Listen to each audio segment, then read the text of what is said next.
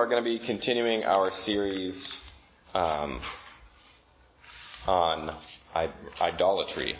And it was not intentional that we scheduled this one on Memorial Day weekend, but it kind of works anyway, so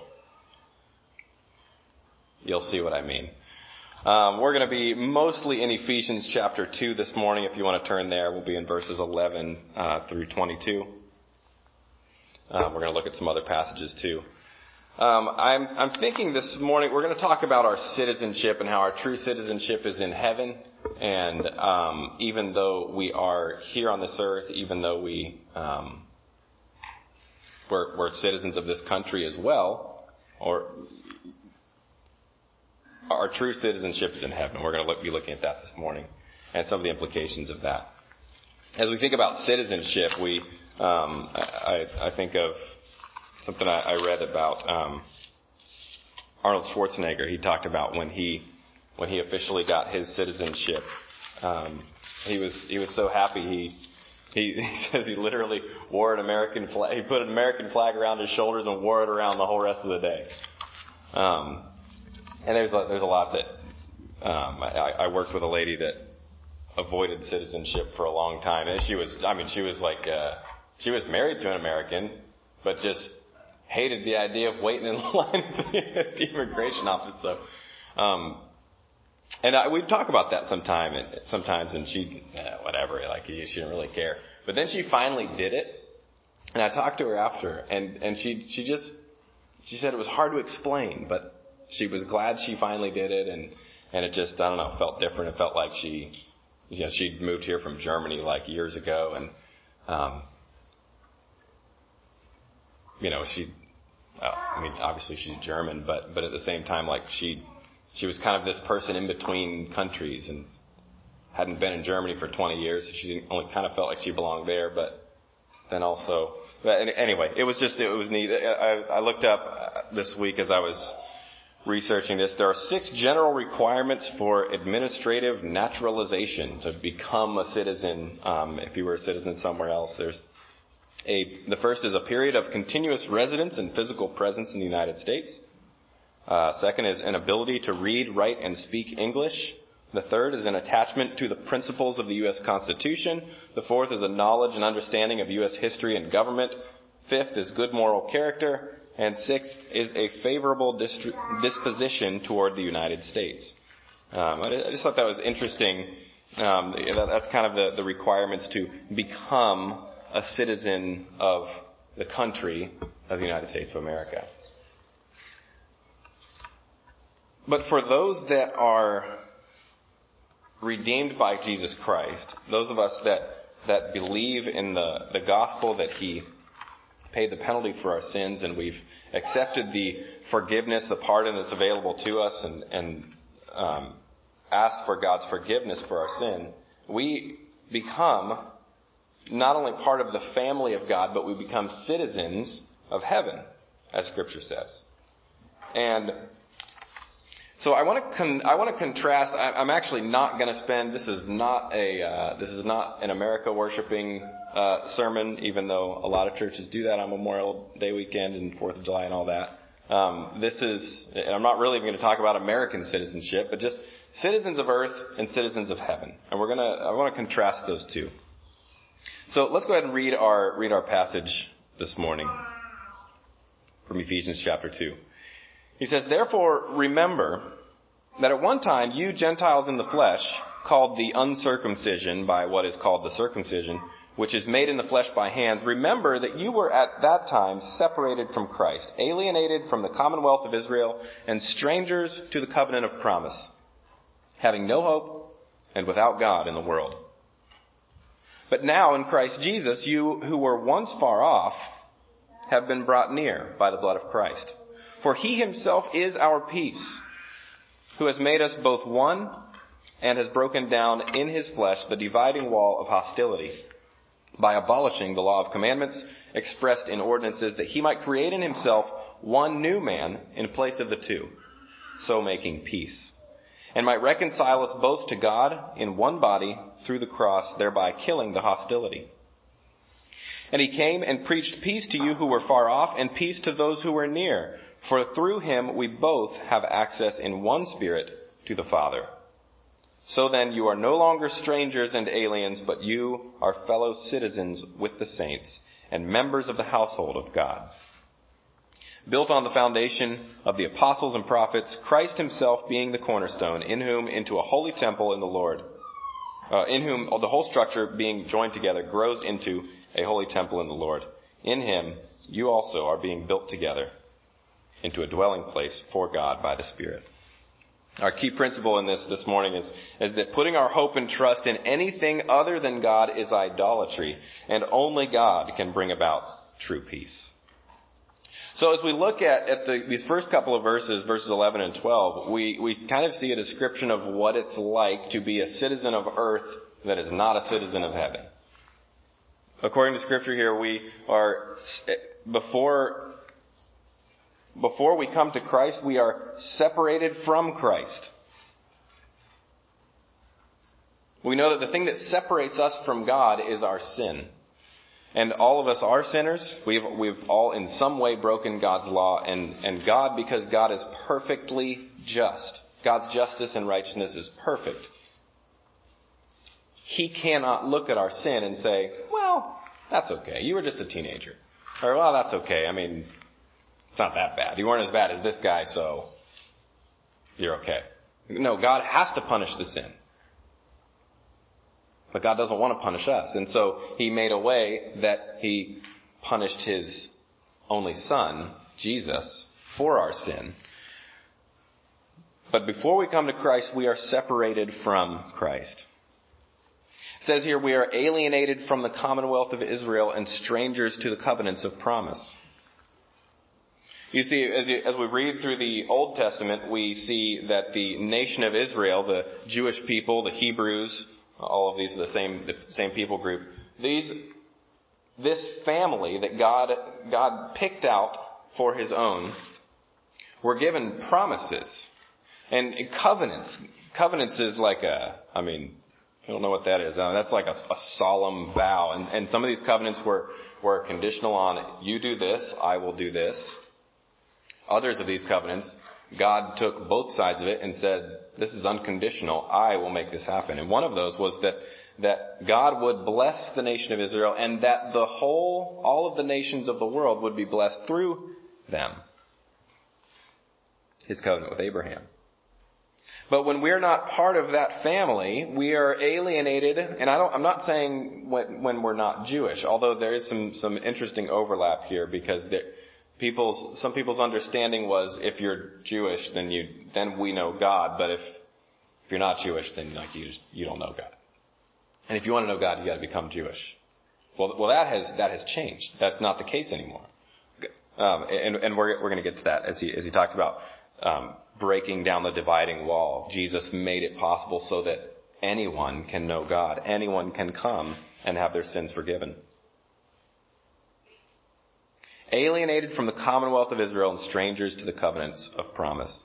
You see, for those that do not know God, there's no way to participate or partake in the blessings of God's favor. The, the, the, Bible says that without faith it is impossible to please Him. One of these uh, songs that we just read talked about, um, oh man, I should have I should have had it with me. I should have opened it up and left my finger in it. But just talk about, um, you know, oh, it's uh, the last one we sang, Rock of Ages. Not the labors of my hands can fulfill thy law's demands. Um, and, and, just the idea that there, there's nothing we can do. Um, all right, give me that hymnal. I'm going to read it. Verse, it's verse. yeah, it's verse verse three in here. It it really speaks to what we're talking about here. Um, he says, Not the labors of my hands can fulfill thy law's demands. Could my zeal no respite know? So if my enthusiasm for God showed no, no relenting, could my tears forever flow? So I feel really bad about my sin. All for sin could not atone. Thou must save, and thou alone. You see, without faith it is impossible to please Him. without knowing Christ, without accepting that I bring nothing to the table, we have no hope. We, we have no way of experiencing God's favor except, except in the, in the general way that, you know, God causes rain to fall on the righteous and the unrighteous. I mean, there, there are, um, that sort of thing. We, we would call that common grace. But God's specific favor and blessing from the Lord, it's impossible for us to even participate in that when we don't know Christ. Alienated from the commonwealth of Israel, strangers to the covenants of promise. And the last one here, having no hope and without God in the world. This is one of the one of the worst things we, you know, especially once we come to Christ and we realize the peace that comes from being forgiven. Once we um, experience God's forgiveness, you know, so, sometimes as a as a as a Christian, I wonder how the unsaved world even sleeps at night. You know, when the, when the when your day is over and you lay your head on your pillow in those moments before you fall asleep and you're staring at the ceiling or getting dizzy watching the ceiling fan go around and around and thinking about the deep questions of life. What happens after this? Like to not know the answer to that question. I don't even know how, like, how does that not keep you up at night? I, yeah, well, you know, I, I asked a guy that one time that, that I worked with, and uh, and, and I, his his answer, as I'm sure I've said this before, but his answer really always really stuck with me. He said, "I don't know, man. I, I just I try not to think about it." He actively avoided thinking about that question because he had no answer to that question. Because when you have no hope and you are without God in the world, what, what is life? What is the meaning of it, of it all? What, what's the purpose? Why even get up and go to work? Why, um, you know, what, what, what can really be the motivation for much of anything? And, and I don't, I don't say that to, um, to say that all unsaved people are just horrible, immoral people and never do anything beneficial to their fellow man. I'm not, I'm not saying that. But the motives behind it are not, um, I don't know. It's just, it's, it's very, very different. Hard to explain, I guess. But, but see, there's, there's this other thing that we get to down here in, in verse 14 and 16 where he mentions hostility. And this is kind of a two-way thing. It's hostility between, between man and God because of our sin. There is hostility between us and God. Uh, you know, maybe you've known, you've known people, or maybe you before you came to Christ, or maybe this is you now, are, you know, feel hostile toward God. How could a loving God allow this to happen? My, my kids have been watching the, um, that Soul Surfer movie. And I say they've been watching because, you know, when kids watch a movie, then they have to keep watching it. I want to watch it. I mean, you just watched it. Well, you want to watch it again. But they've been watching this, the Soul Surfer movie, which is the one where the girl gets her arm bit off by a shark and then keeps surfing and all that stuff. Um, and the girl asks her youth pastor in that movie, she asks, she finally breaks down, how could God let this happen? I thought he loved me. I thought he had a plan for my life. How could God let this happen? And we can have hostility toward God. How could a, you know, I look around the world, how could a loving God allow these things to happen? But then if you think of it another way, how could a just God not cause more of these things to happen? How could a just God allow sin to go unpunished? I don't know about you, but I'm thankful that, that he, that he doesn't immediately punish my sin. That he made a way for it to be forgiven. Hostility with God, also hostility toward others. I'm, again, I'm not saying that unsaved people can't get along because obviously unsaved people get along all the time. But when problems arise, it is it is difficult when you don't have a framework of forgiveness. When you don't have a framework of grace and mercy that says, I have been forgiven much, I will forgive much. hostility with God, hostility with others.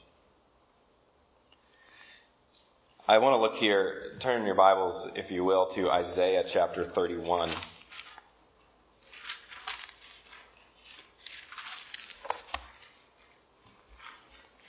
We're going to look here at really the, this kind of gets to the idolatry of trusting in man. Trusting anything other than God. In verses 1 through 3, I mean, I, Isaiah chapter 30 is kind of all about, all about and leading up to this, but this really sums it up. He says, Woe to those who go down to Egypt for help and who depend on horses they trust in the abundance of chariots and in the large number of horsemen.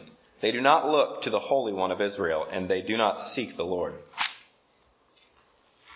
But he also is wise and brings disaster. He does not go back on what he says. He will rise up against the house of the wicked and against the allies of evildoers. Listen to this. Egyptians are men, not God. And their horses are flesh, not spirit. When the Lord raises his hand to strike, the helper will stumble, and the one who is helped will fall. Both will perish together. You see, the, to give you a little bit of context of this writing, Assyria was marching an army into Israel. And, and, and God knew this, and God had, God had sent them to basically rebuke his people. They were about to enter a period of exile, um, a period of chastening by the Lord. But there were there were apparently many in Israel who felt like, okay, we are a small nation. Assyria is a powerful nation. We can't stand up to them. Let's go and ally ourselves with another world superpower, which at that time was Egypt. Egypt, if you look at the map, is the, the choke, covers that choke point between the entire continent of Africa and the entire, by land, the rest of the world. Europe, Asia, all of it, the rest of the Middle East. You have to, if you're going by land, you have to go through Egypt. And so Egypt was a very wealthy nation, in case that, that was a surprise to you. They, they still are. And um, at this time, we're a very, very powerful world superpower. Makes sense, right? Country is attacking you. We can't stand up to them. Let's make allies with someone that probably can. Okay, logically and humanly speaking, that makes sense. However, Egypt, although a very powerful nation, had been the oppressors of the nation of Israel for about 400 years. The nation of Israel were slaves in Egypt. And it took the mighty hand of God to deliver them from the nation of, the nation of Egypt. It's, it's interesting here that they, they, they looked for deliverance to the very ones that God had delivered them from. And the Bible says, with a mighty hand. God himself said, reminds them throughout the Old Testament, remember how with a mighty hand I led you out of Egypt. It, it, it's, it's, it's incredible when you, when you read that story and when you think about this world superpower has a nation of slaves. They have no way to rescue themselves. And yet, because of God's mighty hand, they walked out one night. Where, I mean, Egypt even, like, it says that, that, I mean, people were basically paying them to leave. They, you know, just kept, you know, gave them gold and said, please go, get out of here. Incredible. Incredible salvation by the mighty hand of God from a powerful nation. And so in this situation, instead of trusting that mighty hand of God again, they were trusting the ones that the mighty hand of God had delivered them from. It's like if you're ranking world superpowers in your head, you've got, in their minds there's like, you know, them way down here, and then like Assyria, and then maybe hopefully Egypt right above that. But if you remember history, God's got to be above Egypt because God led them out of Egypt with a mighty hand. You would think, well, maybe, maybe we would trust the one that's even more powerful than Egypt, but they didn't remember that. They, they were caught up in the, in the, the physicality of it and what they could see. They could see the army of Assyria. They could see the chariots of Egypt. And many of them chose instead to trust in the flesh. But this, this passage in, in Isaiah just talks about the futility of that and how it is, it is completely, completely futile for them to, to trust in man, to trust in horses and chariots.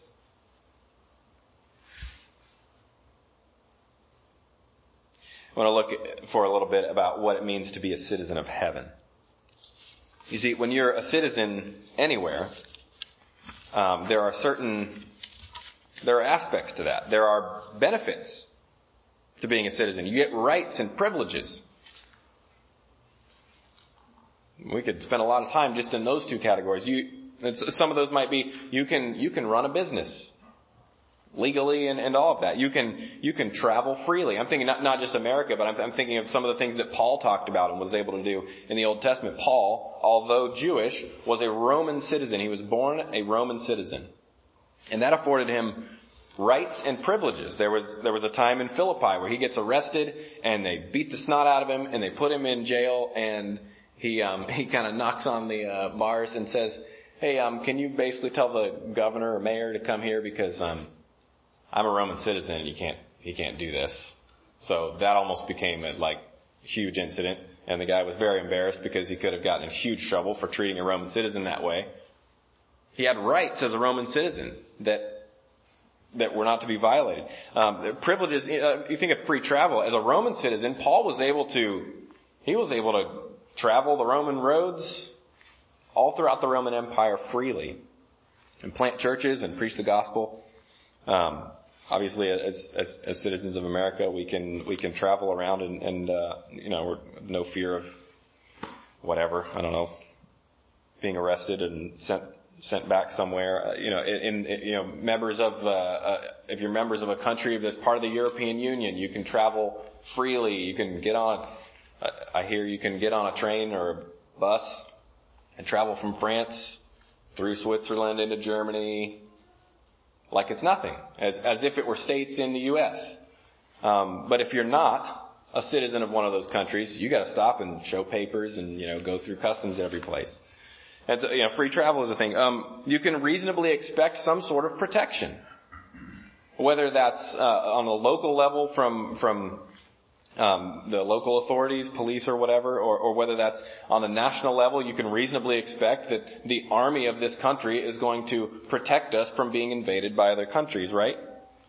Um, there's there's a, a system a system of support and regardless of how you feel about the, the welfare system or whatever, there is a whole system to support life in this country. To support families, businesses, people, and, and help people get on their feet. Um, there's a system of support for people. You can reasonably expect justice as a, as a privilege of being a, a citizen somewhere. There's a justice system that applies to you.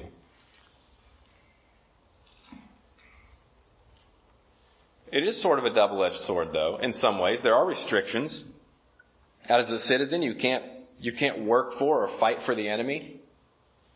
Um, you have to you must obey the laws. You are subject to that same justice. We really really like to champion justice when we feel like we've been wronged, but then we really don't want justice so much when it might apply to us. Um, but, but we have to obey the laws. We, um, as Jesus said, must render unto Caesar the things that are Caesar's. In other words, pay taxes. And the country reasonably expects our loyalty. That our, our loyalty would lie with the country or place that we are citizens of. I, I want us to be thinking of that as, as, we, as we look at what it means to be a citizen of heaven. Because for those that belong to Christ, we are citizens of heaven first, before we are citizens of wherever, whatever country we happen to live in. You see, this passage says that we once, once were far off, but we have been brought near by the blood of Christ. It says we can now have peace with God and peace with others, and that we are reconciled to God. I want to look at what that means because when the gospel, which makes us citizens of heaven, the gospel takes those of us that were far from God, with no hope, no access to Him whatsoever, maybe even our backs turned to Him. The gospel brings us near. It takes those of us that were enemies to God and makes us children of God. The, the blood of Christ, that's what, that's what it says. We've been brought near by the blood of Christ. You see, the Bible also says that without the shedding of blood, there can be no remission of sins. In other words, sin is serious enough in God's sight that He has to punish it, and punish it to the extent that, like, blood has to be shed. A life has to be given. But in the gospel, the life that was given was that of Jesus Christ rather than our own. That he can be our substitute, that he can, he can hang on that cross where we deserve to take the punishment for our sins, and he could take the punishment, he could take that punishment for us. And through that we've been brought near. Peace with God peace with God. Oh, just think about that for a second. Think about the tension that you have to live in all the time when you don't have peace with God. When the, the holy creator of all things has beef with you. With unresolved sin, unforgiven sin. Um, how well do you sleep at night when you know you're not right with God? That's something that we, you know, we, we would maybe ask someone who is on their deathbed, are you right with God? If you're about to meet Him, you want to make sure that you are. Peace with God.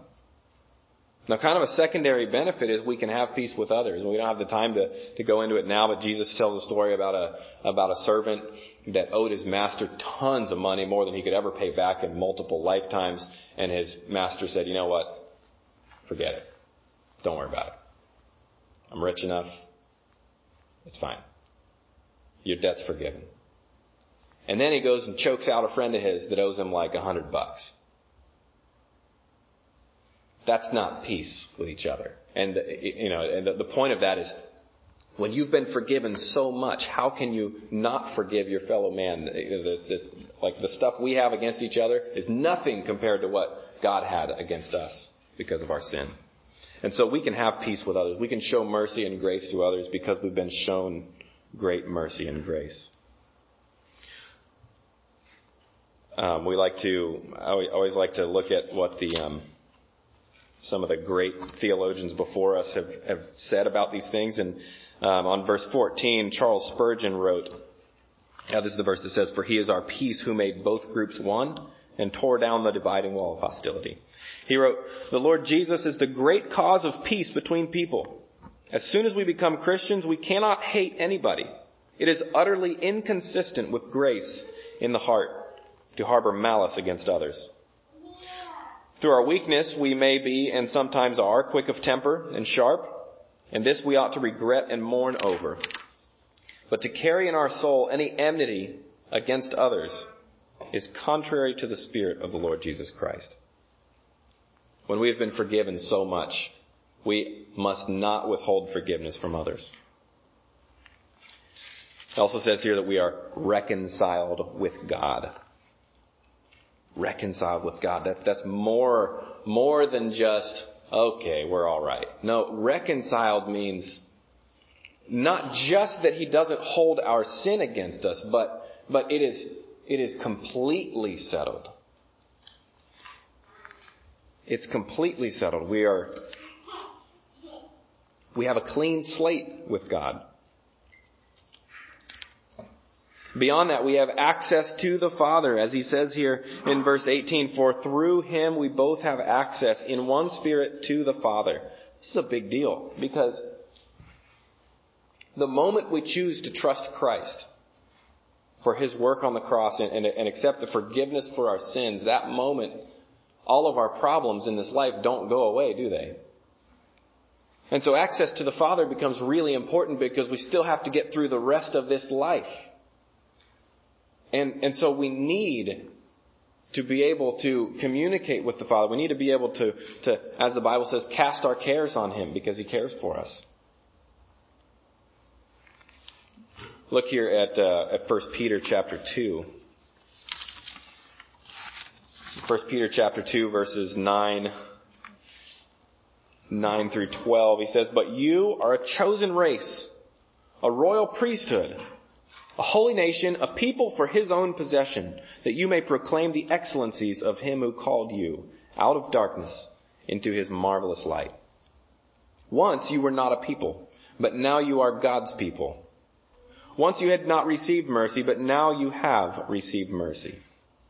Beloved, I urge you as sojourners and exiles to abstain from the passions of the flesh which wage war against your soul.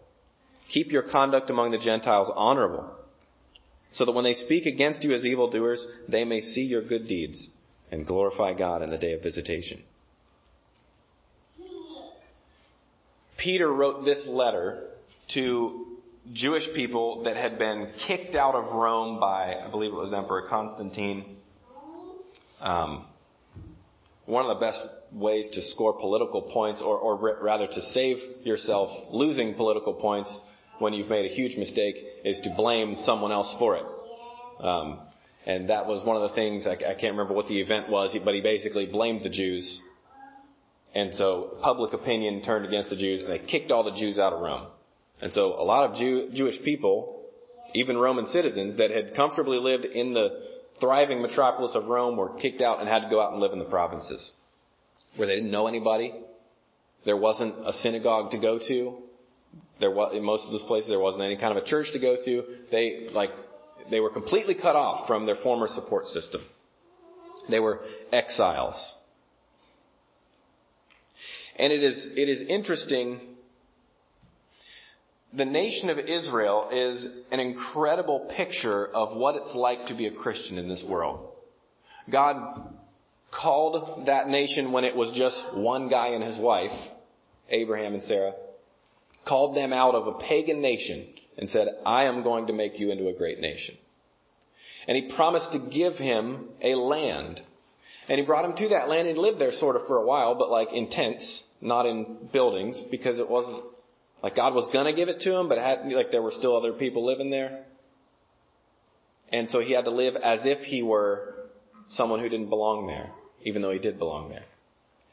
Uh, but then a couple generations later, there was a, a, terrible famine, and they had to take their family to, um, interesting, Egypt. That's how they got there.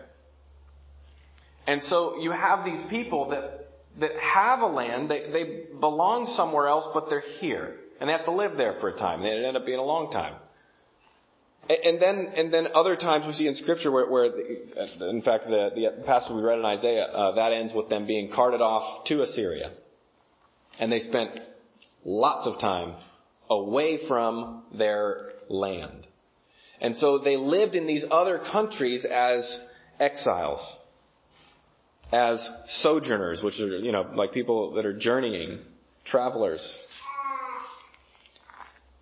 So in here, in this, in this passage, Peter is, is challenging the, the, the, the Christian Jews that have been kicked out of Rome to um, not forget where their true citizenship is in heaven. That's a powerful reminder for us today. Because even though our true citizenship is in heaven, we still gotta live here. You gotta live somewhere. And so I want to look at what that looks like to be dual citizens. Citizens of earth wherever that may be, and citizens of heaven. There was this incredible tension for Israel because as they lived in different places, they, um, they, there could easily be a tendency to say, well, I'm just going to wait this out and um, I'm going to live in a tent over here and uh, I don't really care what goes on here because I don't really belong here anyway and until I can get back to where I belong. But the prophet Jeremiah, um, who foretold that that um, captivity, um, brought them a message from the Lord, and, and God said to them, But seek the welfare of the city where I have sent you into exile, and pray to the Lord on its behalf, for in its welfare you will find your welfare. In other words, just because we belong somewhere else doesn't mean that we totally disregard where God has put us. There's the old cliche that says, grow where you're planted. And, and that is, that is kind of, a, that's a really cliche version of that verse, but, but that is sort of the principle. God has put you somewhere, be there. And, and be involved and care about the people around you. Realize they maybe don't know God. So if your neighbor doesn't know God, but you do, you have a mission. You are a missionary and your mission field is your house. Well, your neighbor's house, but you know, anyway, it's, it's, it's the, the area surrounding your house, your community. Maybe it's the people you work with. But there is this tension because even though we, we, we need to care about our neighbors, we need to care about um, the, the, the place where God has put us, we must still remember, and this is the difficulty, this is the, the tension, our priority is somewhere else. Where we really belong is somewhere else. Uh, and, and, I want to, I just want to remind us as, as we wrap up, uh, we are not Israel. Um, that's sort of important, and I'm not going to get into all of that, but but a lot of what they went through is a picture of what we go through as Christians in our world today. I want to really remind us, uh, the United States of America, Donald Trump, the Democrat Party, none of those are our Savior. None of them. None of those are going to bring about the um, the uh, justice or the whatever whatever the hobby horse is that they're riding. None of those are our Lord and Savior. None of those are going to bring about true peace among people. And I'm not here to preach for or against any of those things. Because our citizenship is somewhere else. Our trust, as, as, uh, as that passage in Isaiah said, the Egyptians are man and not God. Their horses are flesh and not spirit. And, and that, even though it's talking about Egyptians and horses there, that applies to the, the things that you see here. That's, that's not where your help really lies. Where your help comes from. Only Christ can save us and our neighbors. And we're His ambassadors. And you see, when, when you kind of zoom out and put these things in perspective as if you're a Christian,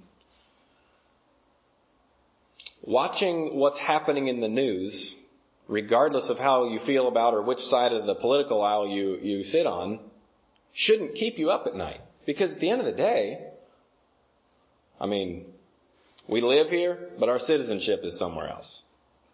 Like as a, as an American citizen, if you went and like got a winter home in, I don't know, Belize, or like, I'm just trying to think of some obscure country where it's probably really cheap to retire. Like, do, do you do you re, how invested are you in the geopolitical struggles of that country beyond how it affects your summer home or your winter property? Probably not that much. And I just want to challenge us to a little bit think of our, our citizenship in heaven that way. At the end of the day, God's got all this under control. God moves national leaders, nations, and, and kings around like pawns on a chessboard. He is completely in control of these things. Only Christ can save us. We should seek the welfare of the city. We should care enough about our neighbors to, to be invested in that. But at the end of the day, we've got to remember our citizenship is in heaven. Putting our hope and trust in anyone or anything other than God is idolatry. Only God can bring about true peace. Will you pray with me? Our God and Father, we come before you this morning and, and recognize that we often need a reality check. We need our perspective brought back into line with your word. And we need to be reminded that the, the the, the daily struggles of, of our country or, or this world that we live in, at the end of the day, all of those things are going away. But there are some things that last forever. the Word of God and the souls of men. And God, I pray that you would give us a burden for that. Give us a burden to share your word with others to share how others can, can know true peace. Amen. Peace with God, peace with one another. And thank you for showing us great mercy. Help us to show the same to others. In Jesus' name, amen.